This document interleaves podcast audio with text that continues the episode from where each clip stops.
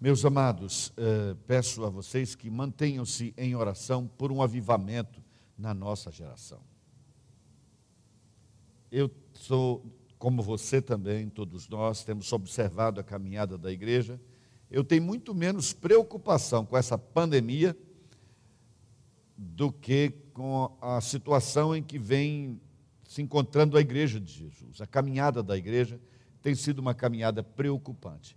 Eu não estou pensando só aqui nesta comunidade, queridos, eu estou pensando na igreja do Senhor no nosso país e pelo que ela vem passando, a falta de profundidade e outros males, o abandono da palavra, o desprezo pela santidade.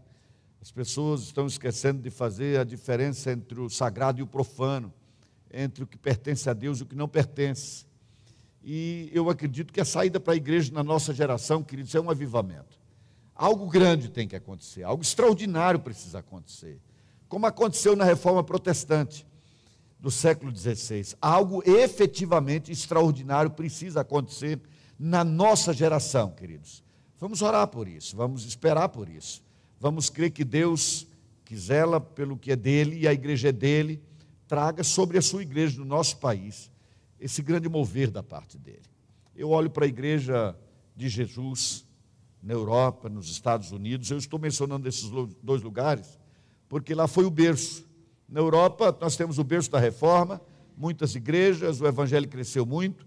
De lá foi para a América do Norte, Estados Unidos, sobretudo. De lá chegou até aqui. Mas é, é, é tem algo que é preocupante, queridos. Ela veio numa ascendente mas o que ficou para trás foi perdendo a graça, foi perdendo o sabor. É como uma comida sem sal, sabe? O sal passou a não salgar mais, a luz foi perdendo o brilho e vem acontecendo isso. Nós precisamos orar, meus amados, precisamos clamar a Deus para que haja uma reversão disso, que haja um mover extraordinário do Espírito Santo para mudar esta realidade. Amém, amados? Nós não temos que aceitar só porque está acontecendo em muitos lugares. Temos que oferecer resistência a isso. Ok, abram suas Bíblias, por gentileza. Em Mateus capítulo 13. Há um grupo também nessa igreja, queridos, aliás, em todas as igrejas, que é o grupo que trabalha atrás da câmera, atrás da mesa de som. E é interessante isso, né? A gente nem nota, para que eu possa falar e todo mundo possa me ouvir, para que haja um microfone, para que as coisas funcionem há sempre um grupo, são os diáconos, as diaconisas, são os que cuidam é, do som, e aqui nessa igreja, de modo muito especial, isso acontece, porque essa igreja é liderada por um pastor que dá pouca importância a isso.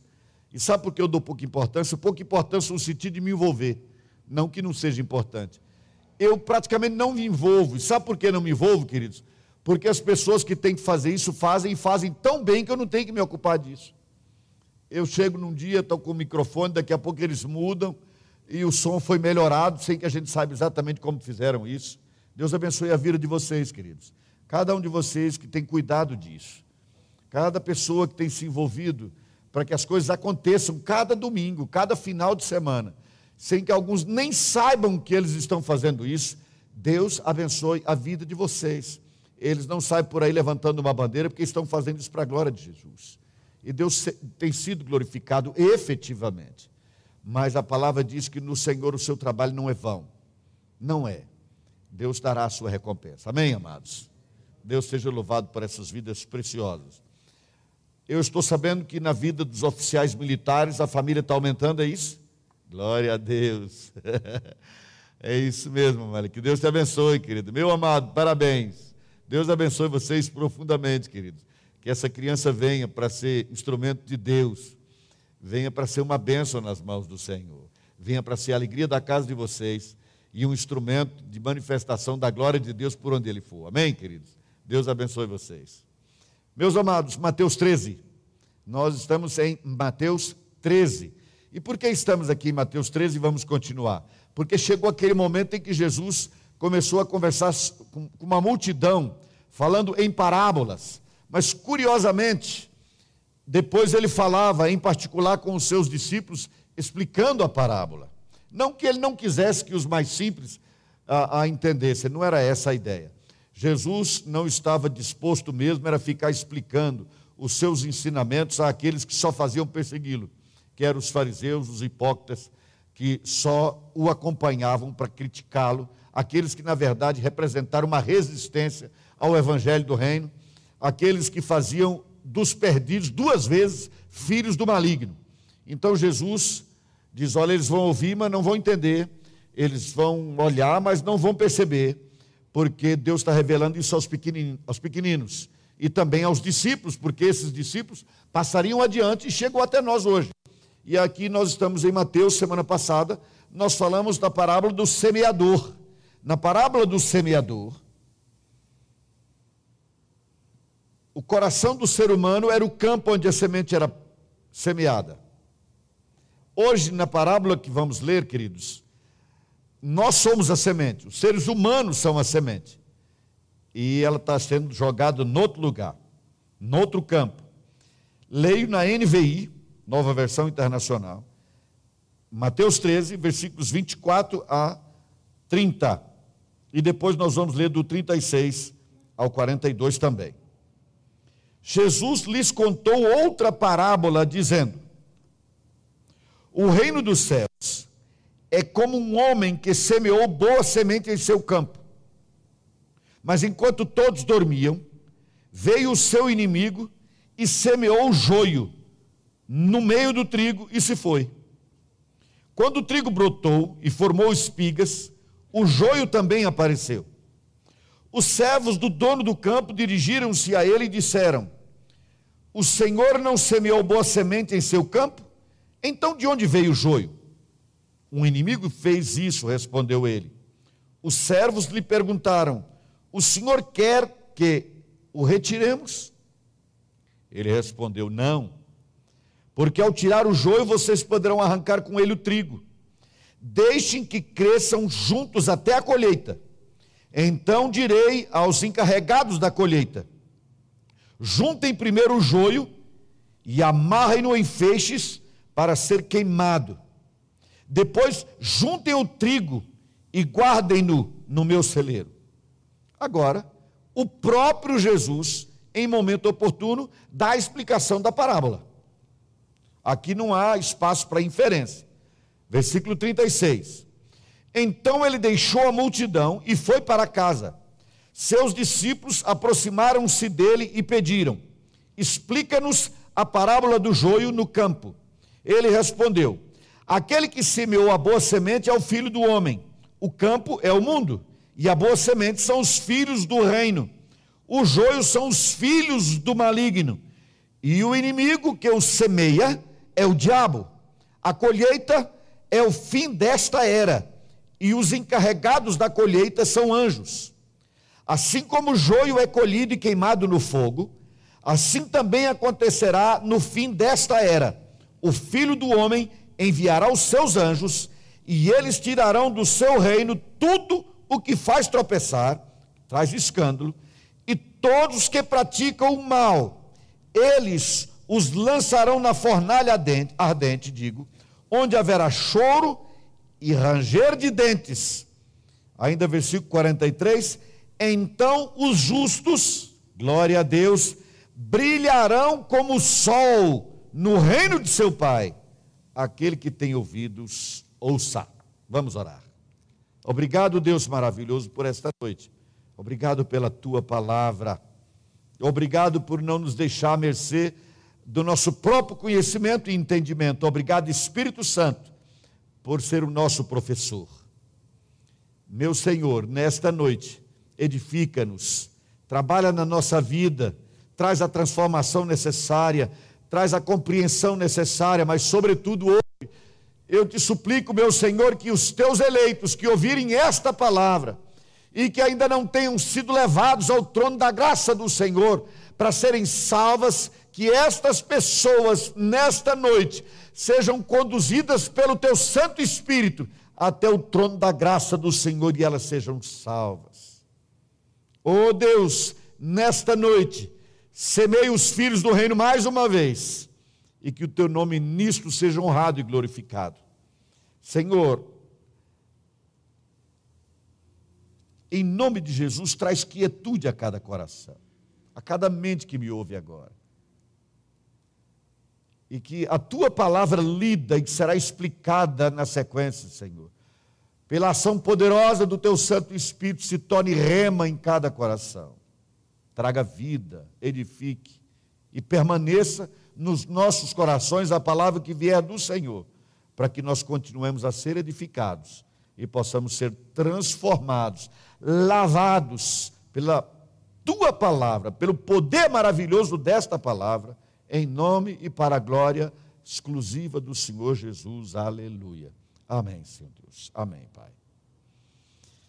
Meus amados, coisa boa é falar do céu. Coisa boa é falar de salvação. Coisa boa é falar de coisa boa. Mas a Bíblia não fala só disso. A Bíblia não fala só de céu. A Bíblia também fala de inferno. Na nossa declaração de fé do Ministério 1 a 1, nós deixamos isso absolutamente transparente. Que nós acreditamos que no final, uns irão para o inferno e outros irão para o céu. Nós não fazemos descrição do céu, porque nem a Bíblia o faz com clareza absoluta. Não está absolutamente claro isso na Bíblia, mas está claro na palavra de Deus, que ou nós estamos caminhando numa direção ou noutra. Não é aqui, num primeiro momento, o objetivo primeiro de Jesus nessa parábola, e como já expliquei, a gente não pode ficar tomando cada vírgula da parábola, cada palavra, para interpretar e aplicar, porque senão nós perdemos o sentido verdadeiro, o objetivo para o qual Jesus criou essa história, qual era o, que ele pretendia ensinar. Mas a palavra, é, é, depois da explicação de Jesus, é absolutamente clara. Muito possivelmente nós teremos dificuldade de interpretá-la. Nós temos, teríamos tanta dificuldade de interpretá-la que até hoje, até hoje, a despeito de fazermos a leitura, Parece que na nossa mente entra algo diferente. Por exemplo, Jesus está contando a parábola é, de que o trigo foi semeado, né? simples assim. Alguém foi semeando o trigo, essa pessoa, terminado o seu trabalho de semear o trigo, veio o inimigo dele, à noite, quando ele dormia, e semeou o joio. O joio se parece, no começo, sobretudo, muito com o trigo mas ele faz mal ao invés de fazer bem. Mas é muito semelhante ao trigo, sobretudo no começo. Não vamos entrar nessas questões menores. Havia uma semelhança, então havia um grande risco. Sim, então ele veio e semeou, semeou o joio à noite. No dia seguinte, os empregados disseram: Olha, o senhor semeou trigo, mas alguém semeou joio. Ele já brotou. Quer que o arranquemos? Ele disse: Não, porque vocês podem arrancar o, o joio e trigo também pensando que é joio. Mas aí vem algo de curioso, é aqui que eu quero chegar para dizer que ainda bem que Jesus interpretou a palavra, a parábola. Porque, queridos, até hoje não é incomum que nós pensemos que o lugar onde está plantado joio e trigo é na igreja. Por algum motivo parece que essa imagem vem à cabeça da gente. Na igreja tem o trigo e tem o joio. Na realidade, queridos, o campo onde está semeado por Jesus e onde está semeado por Satanás é o mundo inteiro, o mundo todo, inclusive na igreja. Inclusive na igreja, mas não exclusivamente na igreja. O campo é o mundo. Mas na hora de Jesus dar a explicação, queridos, há aqui algo que me chama muito a atenção, e eu destaco porque é de grande interesse para o ministério um a um, um ministério que foca muito no discipulado. Eu acho isso maravilhoso. Jesus saiu de casa, lembram lá na semana passada, ele sai de casa e vai para a praia. Na praia a multidão o aperta, ele vai para um barco e começa a contar as suas parábolas. Ele sai de lá e volta para casa. E aí tem algo de fantástico, queridos. Quando ele volta para casa, os discípulos vão com ele. Sabe o que é isso? Isso é discipulado. Você pode ministrar a palavra do reino a muita gente, muita gente, mas na hora de discipular, na hora de fazer discípulo, tem que estar junto, tem que andar perto. Porque discipulado, além de ensino, é relacionamento. Não há discipulado sem relacionamento. Lá Jesus falava a todo mundo, inclusive para aqueles a quem ele estava discipulando. Mas na hora que ele terminava, ele trazia para perto de si os que ele estava discipulando, especificamente aqueles doze, e ministrava ao coração deles essa palavra. Isso é discipulado. Foi essa a ordem que Jesus nos deu, queridos. Fazer discípulos. Fazer discípulo é isso, é levar para sua casa, é levar para perto de você, é dialogar de perto, é você ir diretamente à pessoa que precisa e ministrar a palavra que ela precisa. É como você abrir a torneira e fazer toda a água convergir numa direção só, ao invés de ser uma, uma chuveirada sobre muitas pessoas. Isso é discipulado. Jesus fazia discipulado. Nós precisamos fazer discipulado por causa das pessoas que precisam e pela ordem que recebemos de Jesus. Jesus falava para todo mundo, mas discipulado não é falar para todo mundo. Discipulado é andar junto. Discipulado é ministrar na vida de quem precisa o que ela precisa. O que ela precisa. Quando nós, pregadores, pastores da igreja, pregamos aqui domingo após domingo, eu sei que uma parte da palavra cai no coração de alguém era uma necessidade, outra parte cai no coração de outra pessoa, suprindo outra necessidade. Mas quando você discipula, você vai direto ao ponto. Jesus aqui foi direto ao ponto. Ele foi para casa, não é? Então ele deixou a multidão e foi para casa. Seus discípulos aproximaram-se dele e pediram: explica-nos a parábola do joio no campo. Maravilhoso. Seu discípulo chega para você e diz: Pastor Alcides disse alguma coisa no domingo lá na igreja, eu não entendi. Chega aqui que eu vou explicar para você. Eu li isso na Bíblia, não entendi, mas eu vou explicar para você. Isto é discipulado. Discipulado é o cerne do ministério um a um, queridos. Evangelizar e discipular, discipular está no cerne, está na nossa natureza, está no nosso nome, é quem somos. Por isso chama-se ministério um a um um a um, todos para Jesus, cada um discipula um. Que Deus nos abençoe para que isso se cumpra. Mas, amados, na sequência, Jesus responde e diz assim: Aquele que semeou a boa semente é o filho do homem. Quem é o filho do homem, queridos? O próprio Jesus. O próprio Jesus. O campo é o mundo, não é só a igreja, é o mundo inteiro. Pensa nisso, queridos. Quando fala o mundo, é em todos os lugares. Todos os lugares. Jesus está plantando os filhos do reino em todos os lugares. Pensa nisso, porque aí você vai entender eventualmente por que você está naquele lugar. Qual é o propósito de Deus? Jesus plantou você ali. Você é o filho do reino que ele plantou ali naquele lugar no mundo, onde você estiver, onde você andar. Filho do homem plantou a boa semente, o campo é o mundo, e a boa semente são os filhos do reino. Os filhos do reino são a boa semente. Os joios são os filhos do maligno. Deixa eu explicar algo muito importante. Esse texto não está querendo dizer que Deus criou os filhos do reino e Satanás criou os filhos do mal. Todas as pessoas foram criadas por Deus. Agora deixa eu explicar uma coisa muito importante. Todas, sem exceção, nasceram no pecado. Todas nasceram escravos do pecado, escravas do pecado. Todas as pessoas, sem exceção. Significa dizer que, a rigor, depois da queda no Éden, todos já nascem como filhos do maligno. Esses que Jesus planta é aqueles, são aqueles, digo, que foram alcançados pela graça dele, eleitos pelo Senhor e por obra de Deus com absoluta exclusividade, como nesta noite cantamos, só pela graça foram feitos filhos do reino.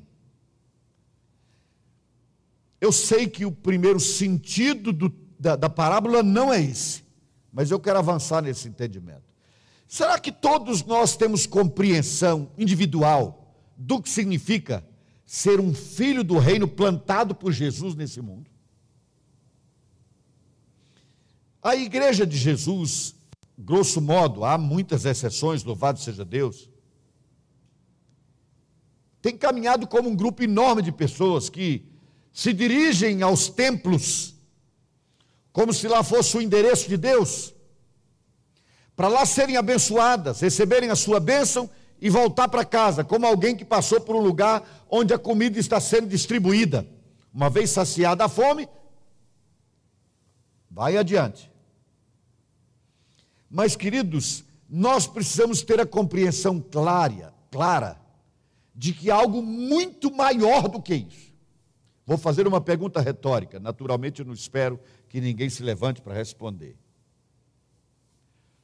O que na sua vida, na sua trajetória, onde você trabalha, por exemplo, onde você estuda,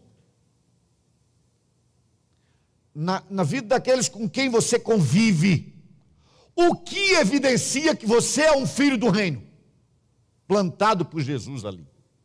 Qual é a diferença? O que, que marca essa diferença? Ela, é, ela é perceptível? É notória essa diferença? Jesus sabia que o, os filhos do reino e os filhos das trevas podiam se parecer muito. Tanto que ele disse: Não, não tirem agora o joio, porque vocês vão terminar tirando trigo. Nós precisamos aprender, e não há tempo para discorrermos sobre isso hoje à noite, a entender com mais clareza o que significa ser um filho do reino plantado por Jesus. Porque isso diz respeito à nossa vida toda, amados, a nossa vida inteira. Nós entendemos muito claramente hoje, muito mais claramente, o ser evangélico ou não ser evangélico, ser crente ou não ser crente, ser de uma igreja ou não ser de uma igreja. A palavra igreja não está mencionada aqui. Aqui o que está mencionado é o mundo, é lá fora. É lá fora. E aqui dentro também. Em todos os lugares. Não é a ideia de parecer crente. Parecer crente a gente parece na igreja, todo mundo reunido, né? Mas é a vida inteira. É o propósito de Deus para a sua existência naquele lugar. Ok, ele deixa claro então: o campo é o mundo, a boa semente são os filhos do reino, os joios são os filhos do maligno.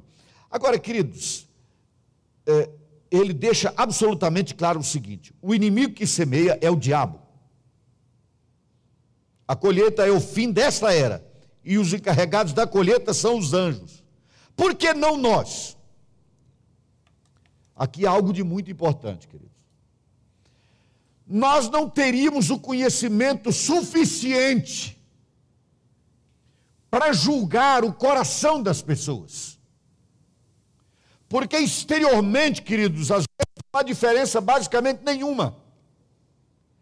Há determinadas, determinados segmentos da igreja evangélica que são muito preocupados de criar uma aparência exterior que nos identifique que nos faça parecer diferente dos demais. Todo mundo que você encontrar de terno domingo à noite, com uma Bíblia debaixo do braço, caminhando na direção de um templo, é trigo. Quem tiver na direção oposta, sem nada disso, quase certo é joio, porque devia estar indo para o templo nessa hora. É esse tipo de julgamento que passa pela nossa cabeça às vezes. Porque nós temos essa, essa preocupação com essa, essa, essa fachada, com essa representação pública. Mas, amados, isso tudo está mais atrelado à ideia lamentável que temos de querer andar ainda no Velho Testamento, naquela ideia de que eu vou fazer por merecer isso. Nós cantamos hoje à noite, é pela graça. Agora reparem. Nós temos lá fora filhos do maligno que são moralmente muitas vezes mais corretos do que quem está alguns que estão frequentando a igreja. Você já ouviu falar daquela pessoa que diz assim: o que eu devo eu pago, cobrador não bate na minha porta? Essa é uma pessoa ociosa da sua forma de viver, e ela então não gosta de praticar injustiça, ela respeita todo mundo. Quando você olha por fora, é mais ou menos como aquele velho ditado que diz: não fuma, não bebe, não dança, só falta ir para a igreja. Porque exteriormente já é um servo de Deus. Queridos, isso é por isso que Jesus falou: não tente separar um do outro. Porque vai ter gente lá fora que parece que é um discípulo de Jesus, parece que é um crente. O comportamento, a seriedade, é uma pessoa leal, fiel, íntegra em relação à sua moral, seus valores morais, seus princípios éticos. Mas sabe de uma coisa, queridos? Falta uma coisa para essa pessoa: falta Jesus, falta vida. Falta Jesus. Eu já contei uma vez para vocês, quando eu desci de um ônibus lá na cidade de Recife, depois de pregar numa igreja, eu estava voltando, voltando de ônibus, eu desci, no, desci numa parada, isso faz muito tempo, eu era um, um adolescente de 18 anos. Quando eu desci na parada, tinha um senhor deitado e eu quis ajudá-lo. Quando me aproximei dele, estava tudo certo. Eu pensei, muito provavelmente deve estar bêbado porque ele estava imóvel, mas não dava nenhum sinal de doença ou de estar machucado ou nada assim.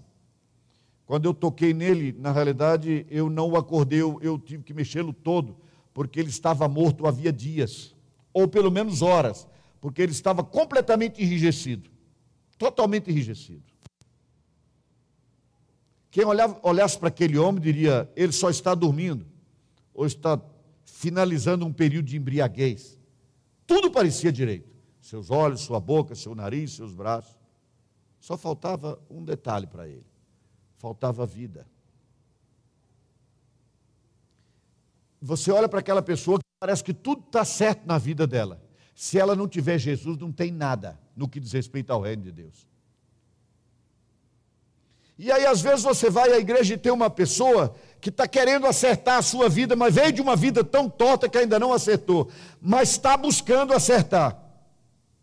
Se ela é, é, verdadeira, é sincera, no coração ela quer a mudança, busca a mudança e não abre mão da mudança, busca em Cristo, no poder dele, na graça dele, a transformação. Se essa pessoa tem isso no coração e Jesus está lá, mesmo que ela ainda esteja em fase de transformação, essa pessoa tem o que precisa, tem Jesus na vida dela. A diferença é essa. Os filhos do reino, queridos, são aqueles que são melhores do que os outros, mais bonitinhos, mais arrumadinhos, que se acham mais santos do que os outros. Não, o contrário. Os filhos do reino são aqueles que reconheceram que por eles mesmos seriam incapazes de fazer algo que fosse considerado bom diante da justiça de Deus e confiaram completamente no sacrifício de Jesus na cruz do Calvário. Esse é o filho do reino, aquele que sabe que é ruim, aquele que sabe que sem, que sem Jesus está perdido. E em razão dessa ciência, desse conhecimento, desse entendimento, foi a Jesus e se entregou a Ele. Para a absoluta maioria das pessoas, o que eu estou dizendo parece que é apenas uma mera repetição de palavras. Mas sabe de uma coisa, querido? O mundo ainda não sabe disso. Pensa que sabe, mas não sabe. Não existe vida fora de Jesus. Existe uma existência humana, uma vida sem zoe, existe uma vida biológica apenas, não vida eterna. Agora, queridos, aqui há algo que eu preciso também mencionar. Ele diz assim: e o inimigo que o semeia é o diabo. Sabe a que conclusão chegamos? É que há uma realidade aí, queridos. Há uma força maligna atuando no mundo. E atuando no mundo por meio das pessoas. Alguém me ouvindo talvez já diria assim: lá vem esses crentes com essa essa ideia reduzida, esse maniqueísmo da eterna luta do bem com o mal. Não, queridos, acima do bem e do mal que acontece nesse mundo, há um Deus soberano que tem tudo sob controle. Porque ele permite isso. É pela permissão de Deus que este mundo jaz no maligno. Mas por que, que eu estou dizendo isso? Porque, meus amados, às vezes nós queremos ficar, nós tomamos tempo, melhor dizendo, para lutar contra aquilo que é inevitável. O inevitável, como a palavra diz, é inevitável. Nós às vezes ficamos numa expectativa de que os filhos do maligno passem a agir como se fossem filhos do reino. Então tem aquele deputado, aquele senador, aquela pessoa pública que você diz assim: como é que tem coragem de fazer isso? Como é que essa pessoa tem coragem de votar nisso? Como é que esse juiz tomou esse tipo de decisão? É um absurdo. E aí nós ficamos como se nós tivéssemos que lutar para que os filhos do maligno agissem como se fossem filhos semente colocados pelo filho do homem, colocados por Jesus. Isto não vai acontecer. Não vai, a menos que Deus, na sua soberania, mova o coração dessa pessoa e incidentalmente ela tome uma atitude como filho da luz, como filho do reino. Do contrário, é a realidade, é o que vai acontecer. Jesus preveniu, ele disse assim: a iniquidade vai se multiplicar no fim dos tempos, a tal ponto que o amor se esfriará de quase todos. E ele ainda diz mais: porventura, na volta, será que ele encontrará fé na terra? Porque hoje a fé é a fé na capacidade de ter fé. Espiritualidade hoje é algo que a gente afirme com a ideia de que é transcendente, como eu há poucos dias aqui, ironizando, falei daquela propaganda na televisão que uma menina disse: esse bichinho cheio de espinhos é espiritual tem, eh, tem espiritualidade nele, porque ele é muito bonitinho. O mundo está caminhando assim, queridos, para confundir, para confundir. Quando há uma realidade, algo que você não pode mudar, vou dar outro exemplo. A palavra do Senhor nos diz que um dia haverá um governo mundial, certo, irmãos? Não diz isso a palavra de Deus? O governo do anticristo? Será um governo mundial. A globalização vai acontecer, quer a gente queira ou não, ou não. Eu querendo ela acontece, eu não querendo ela acontece, porque haverá um governo centralizado. Mas geralmente o que nós fazemos é ler, ficamos assustados e passamos para frente. Que absurdo, olha aí. Agora está querendo que a OMS controle os países e a gente fica impressionado dizendo: será que é o governo do anticristo? Será que a ONU quer controlar tudo? quer eu queira, quer não, isso vai acontecer. O inevitável, como a palavra diz, é inevitável. Então, ao invés, às vezes, querido, de ficarmos nos ocupando demais com isso, nós devemos nos ocupar em entender como um filho do reino, como um filho da luz, precisa e deve viver em qualquer tempo, em qualquer época, sob qualquer circunstância mesmo sob o governo do anticristo. Às vezes nós queremos ficar esmurrando a realidade, pensando, se eu, se eu agredir para valer, se o murro for no bem do nariz, morre, acaba. É mais ou menos como a gente dizer que hoje a gente tem que largar mão da tecnologia. Eu posso afirmar quase com absoluta convicção que todo mundo que está aqui nesse ambiente, do mais novo ao mais velho, tem um telefone. E o que menos faz nesse telefone é, é ligar para alguém e receber uma ligação. Não é? Na verdade, passa o dia inteiro ali. Nós conversamos essa semana quando tiver o holograma, por exemplo.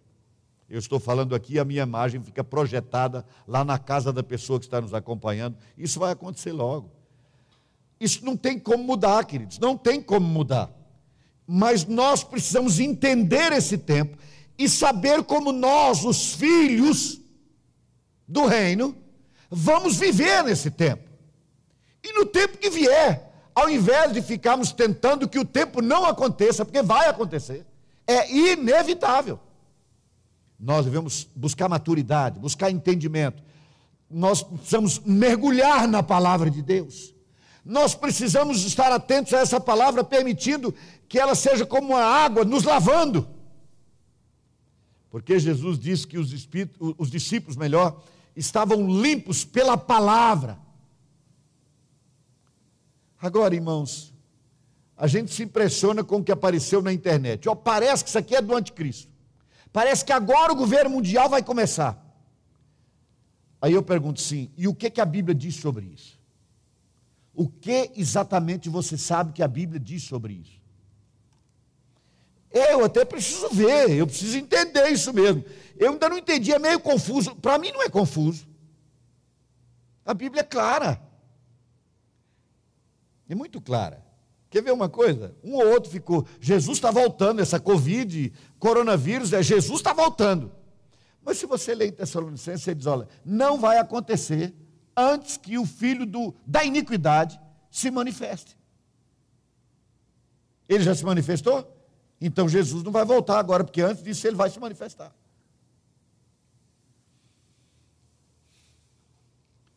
É hora de parar de nos impressionarmos com o que aparece na internet, no WhatsApp, e nos apaixonarmos pela palavra de Deus. Nos apaixonarmos pelo que Jesus ensinou. Porque o ensino da palavra de Deus vai nos preparar, queridos, para qualquer tempo. Para agora, para quando o anticristo estiver comandando por aí, porque a nossa vida continuará guardada nas mãos de Deus. Não é isso, Nilão? Não foi o que você disse, pastor? O Senhor vai estar lá trazendo a sua paz? É claro que nós vamos continuar pregando contra o pecado, para não, que não pense que simplesmente o pecado está liberado por Deus. Não. Nós vamos continuar denunciando o erro, denunciando o pecado. Mas, queridos, nós precisamos buscar aprender o que é e como viver como um filho do reino. Porque o diabo está semeando as suas sementes. E tem mais joio do que trigo nessa roça. Tem muito mais joio do que trigo nessa roça, queridos. É isso que a palavra de Deus nos ensina. Há uma presença maligna atuando nesse mundo, queridos. E isso não depende das pessoas aceitarem essa realidade ou não. Há, há uma força maligna ativa na terra. Há um livro americano, tentei me lembrar para indicar para vocês, é um livro antigo, mas muito interessante. Satanás está solto e atuando no planeta Terra. Eu acho que é isso, alguém se lembrar me ajude. Ele está ativo no planeta Terra. Nós não podemos ter ingenuidade de imaginar, queridos, que todas essas bandeiras loucas que parecem ter saído do, do meio do inferno para serem impostas à sociedade hoje, são fruto do mero liberalismo humano. Não. Há uma força maligna ativa no planeta Terra, chama-se diabo, chama-se Satanás. Ele está agindo. Ele está agindo. Aí, queridos, nós continuamos na explicação de Jesus e ele diz: Assim como o joio é colhido e queimado no fogo, assim também acontecerá quando? No fim desta era. Nós ainda estamos na era que não chegou ao fim, queridos. Esta era começou lá em Jesus, quando ele veio. Esta era começou lá. E ela continua até hoje, mas ela terá um fim. Haverá um momento que será o fim desta era. A colheita vai acontecer nessa ocasião. E olha que interessante o que ele diz aqui, queridos. Os filhos do homem, digo o filho do homem, melhor dizendo, Jesus, enviará os seus anjos, e eles tirarão do seu reino. Espera aí. Tirarão do seu reino? De quem é o reino? Esse mundo jaz no maligno. Jaz no maligno porque Jesus deixa. Porque o reino é dele. Satanás não reina sobre nada. Que isso fique bem claro. Os anjos tirarão do reino de Jesus, que está em todo o universo, que comanda todo o universo. Esse é o reino de Deus, é a justiça de Deus no universo inteiro. No universo inteiro. Os anjos tirarão do seu reino tudo que faz tropeçar, todo tipo de escândalo, e todos os que praticam o mal. Ele vai tirar tanto a maldade quanto os malfeitores, um e outro. Vai eliminar a maldade e vai eliminar também os patrocinadores, os partícipes, aqueles que se alinharam com a maldade por ação do inferno. os anjos de Deus vão tirar. Eles farão o que, esses anjos, com os que praticam o mal? Eles os lançarão na fornalha ardente, onde haverá choro e ranger de dentes. Sabe como é que nós chamamos isso? Inferno. Exatamente onde fica essa fornalha gigantesca, queridos. Eu não quero nem saber. Já que não vou para lá, pouco me interessa onde ela fica. Como é que ela funciona? Não quero nem. Se alguém souber, não me diga. Eu não estou nem aí para como funciona essa fornalha, em que canto do universo Deus a colocou. Se é fora desse universo, que seja lá do inferno para frente. Quero nem saber. Mas é uma realidade imutável. O inferno existe. A fornalha está mencionada aqui para representar com clareza a ideia de algo que tortura, que agride, que fere, que dói, que faz chorar. Algo muito ruim, algo de que a gente tem que fugir. Então, glorifique a Deus comigo nisso, querido. Presta atenção nessa frase. Então, depois de tirar do reino os filhos do maligno e botar para queimar eternamente naquela fogueira, então justos brilharão como o sol no reino de seu Pai. Aleluia! Brilharão como o sol. Ninguém olha para o sol se não quiser ficar cego. A menos que queira ficar cego, melhor dizendo. Ninguém olha para o sol. Os filhos do reino brilharão como o sol na presença do Pai. Aí alguém me ouvindo de casa diz: Está vendo como esses crentes são soberbos? Eles acham que o céu é deles. Não. Você que está me acompanhando de casa. O que acontece comigo, com esse que está falando com você agora, é que eu assumi que eu sou um pecador desgraçado, vendido ao inferno e ao fogo do inferno, que foi alcançado pela misericórdia de Deus por meio da graça que veio a esse mundo chamado Jesus Cristo. Mas isso não é para mim, é para você é para você. A sua justiça própria, a sua vida reta, não te leva ao céu. O que te leva ao céu é Jesus. Ah, então qualquer um pode viver como quiser. Não, não. Uma das evidências de que você encontrou Jesus é que agora você quer a vida reta. Mas você não busca uma vida reta para ser salvo. Você busca uma vida reta porque sabe que foi salvo. Você sabe que não é o que você faz, é o que Jesus já fez. Não é a sua justiça, é a justiça dele aplicada na sua vida. E aqui, meus amados, eu fico maravilhado quando ele diz que brilharão como o sol no reino de seu Pai. Aleluia. Eu teria que pregar aqui muitas horas para é, descrever minimamente o que a palavra do Senhor aponta nessa direção. Eu não vou tomar esse tempo, eu vou deixar que a Bíblia fale por si sem muitos comentários. Então eu vou relembrar você de alguns textos. João 5, 24. Jesus diz assim: Quem ouve a minha palavra e crê naquele que me enviou, tem a vida eterna. Não entra em condenação, não entra em juízo, não será julgado. Passou da morte para a vida, nasceu de novo. Essa Bíblia chama de novo nascimento. Crê e passar da morte para a vida. Mas crer não significa dizer eu acredito em Deus, porque Tiago disse: você acredita em Deus? Faz muito bem. Pedro, agora me desculpem, falhou um pouco a minha memória, se foi Pedro, Tiago que disse isso. Crês em Deus, fazes bem, Tiago mesmo. Até os demônios creem e tremem de medo. Então não é acreditar na existência de um Deus que vai levar você para esse momento maravilhoso em que você vai brilhar como o sol. Não. É você crer na obra de Jesus, que foi à cruz e pagou pelo seu pecado que te levaria a ser queimado no fogo do inferno. Você precisa crer nessa obra. Se você não crê nessa obra, você está fora. Porque, meus amados, aqui é algo interessante.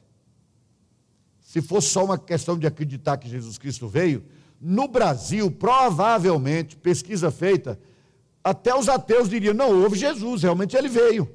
Eu acredito que ele veio. É o tal do Jesus histórico, né? O historiador fala dele. Flávio José, fora da Bíblia, fala que houve esse Jesus.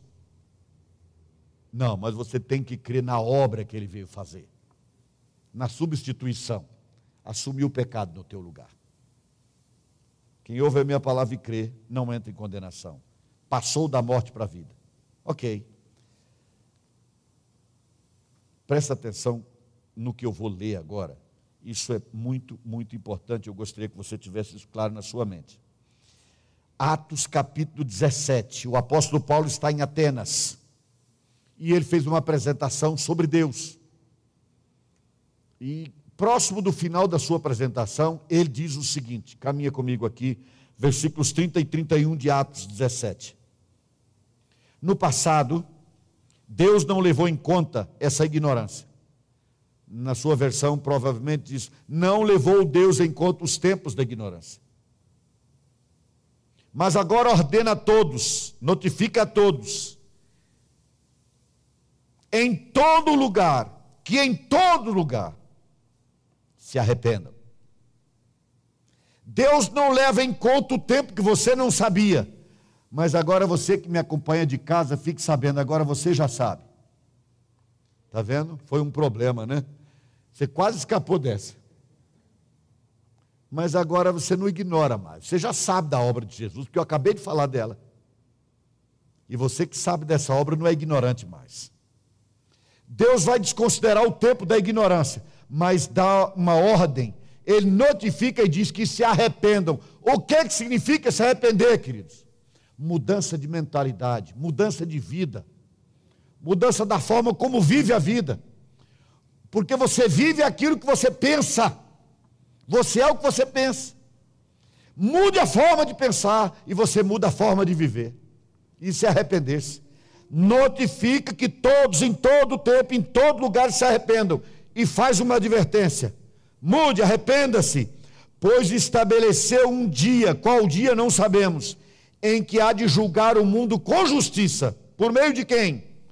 Por meio do homem que designou, por meio de um varão que destinou e acreditou, designou e acreditou, como deve estar na sua Bíblia. E deu prova disso a todos, fazendo o quê? ressuscitando-o dentre os mortos. Esse texto está dizendo: Deus estabeleceu um dia em que vai julgar o mundo com justiça por meio de Jesus. Foi o que Jesus falou na parábola.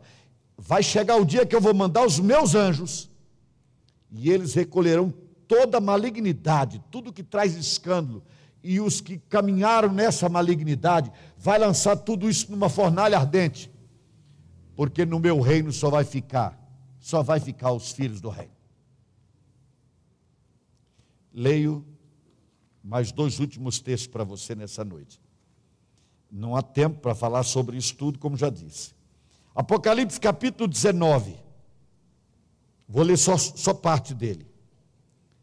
Não estou muito interessado no que fala do, do inferno, eu quero que você veja o céu agora. Depois disso, ouvi nos céus algo semelhante à voz de uma grande multidão que exclamava.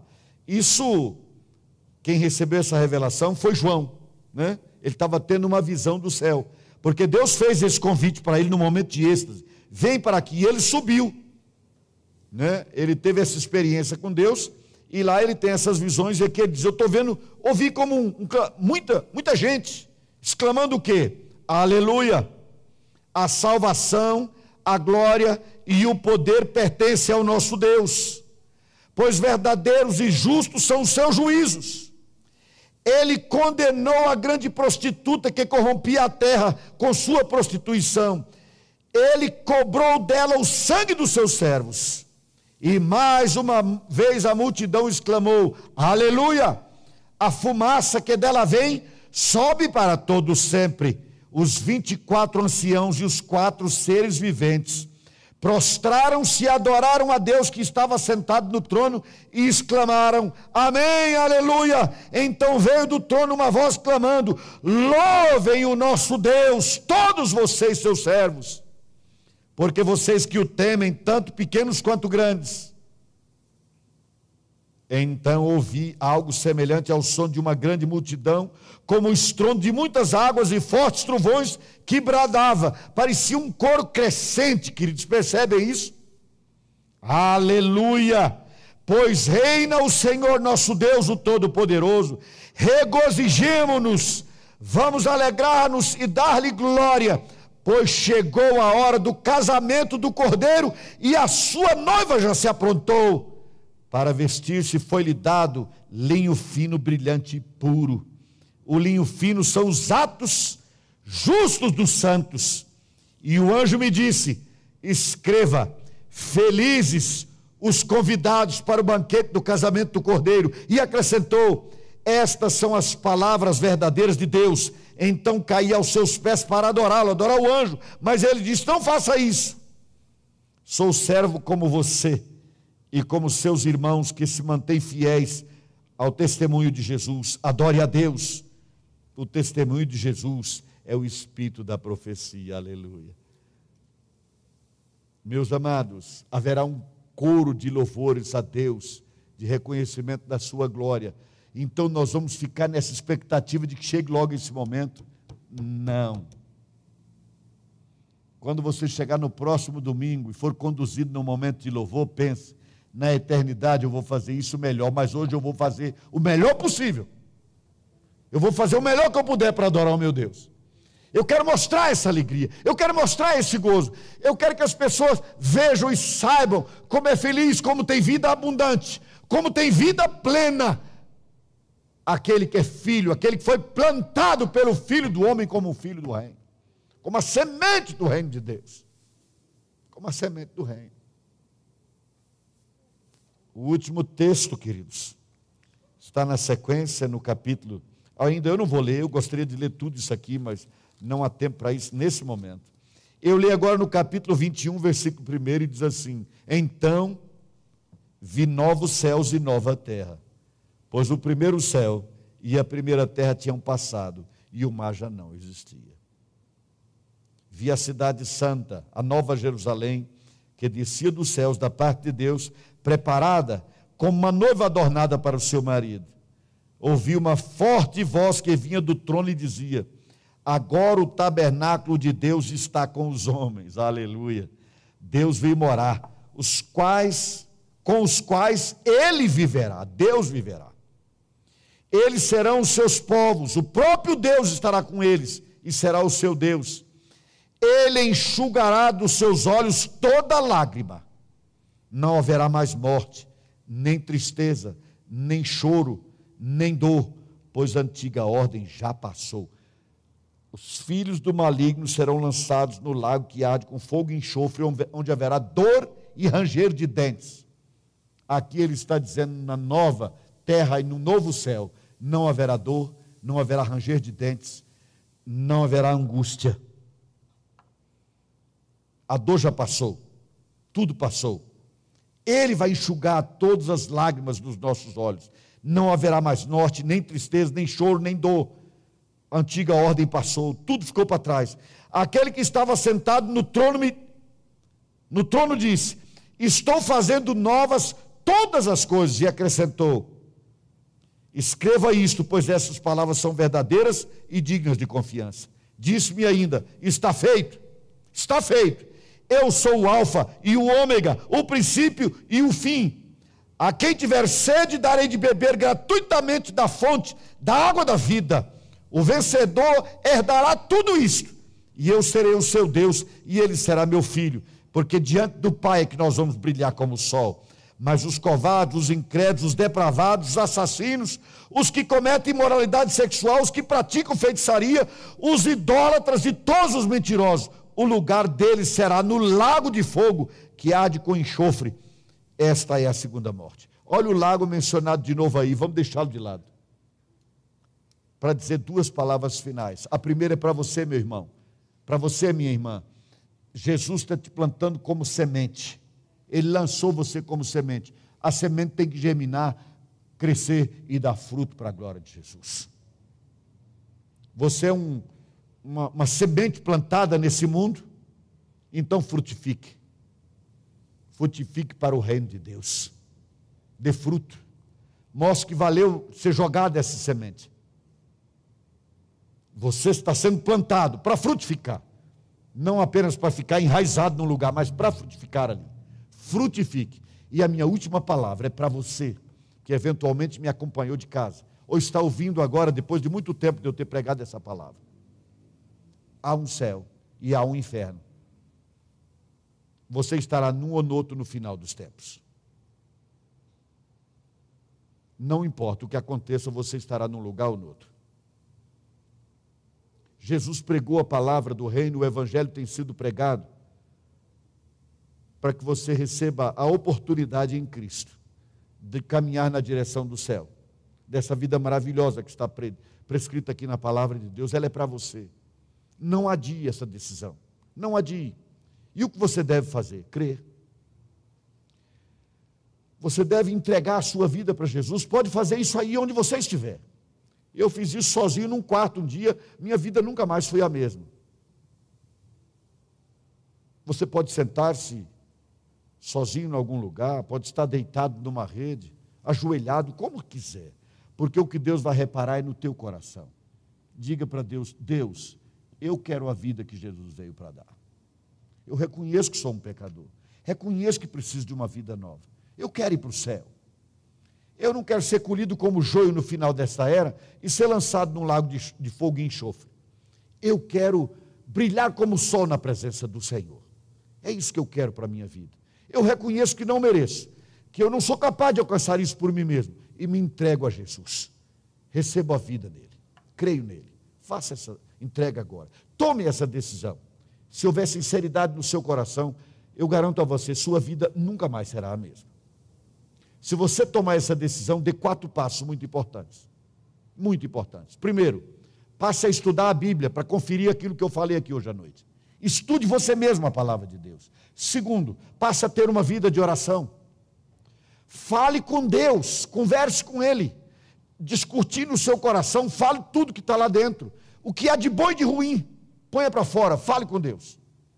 Terceiro, Procure conviver com as pessoas que tomaram a mesma decisão que você. Vá a uma igreja. Qual é a boa igreja? A boa igreja tem pelo menos duas características singulares. Duas, pelo menos. É aquele lugar onde só Jesus é Senhor, ninguém mais. E lá, a regra de fé e de prática é a palavra de Deus e não a opinião das pessoas não é o parecer dos pastores, é a palavra de Deus. Essa é uma boa igreja. Se você encontrou, fique nela. Fique nela. Vai ter problemas.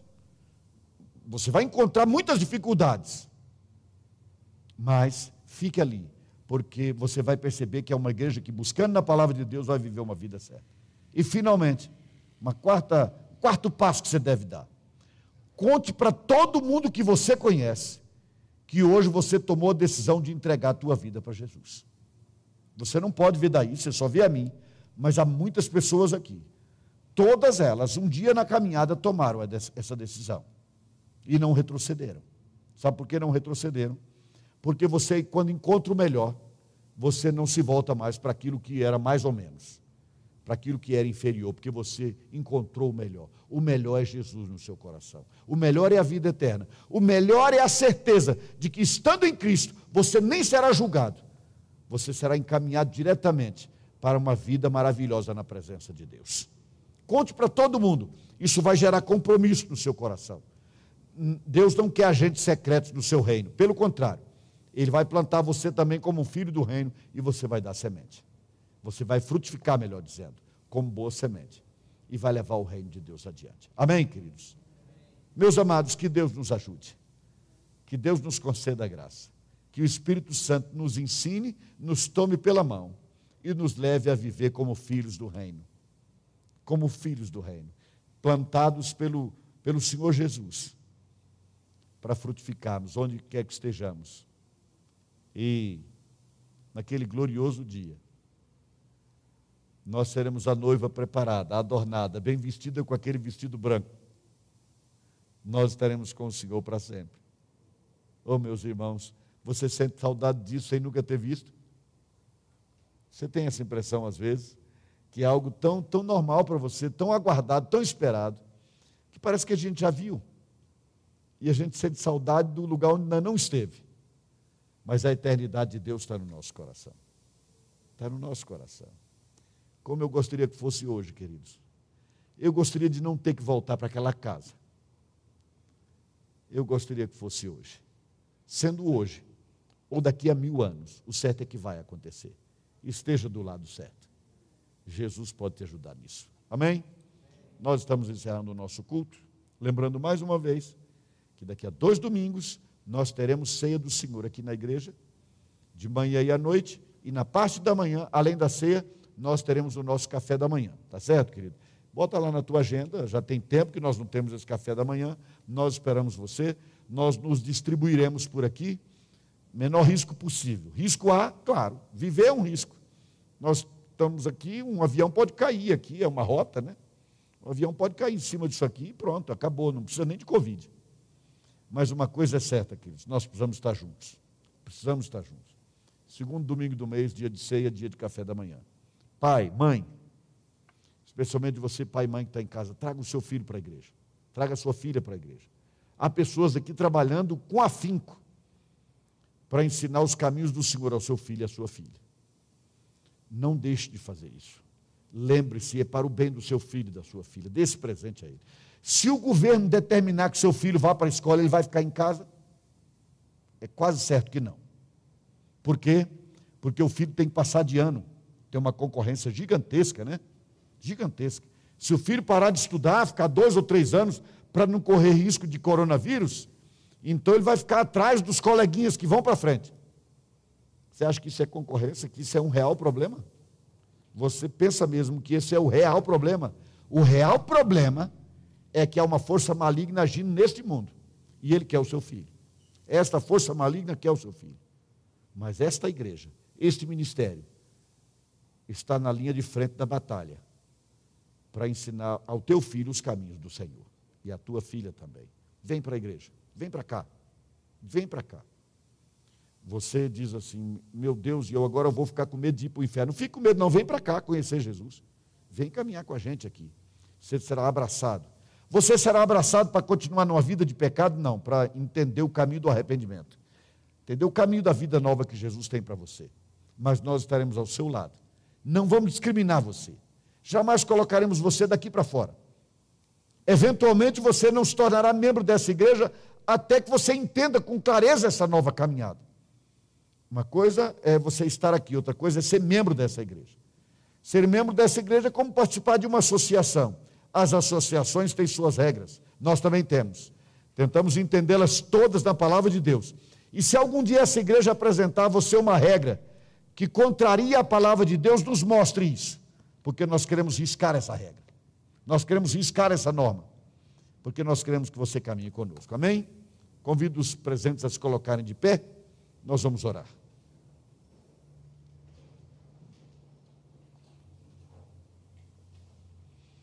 Meu amado Pai, Senhor, eu quero viver como um filho do reino que sou em Cristo Jesus.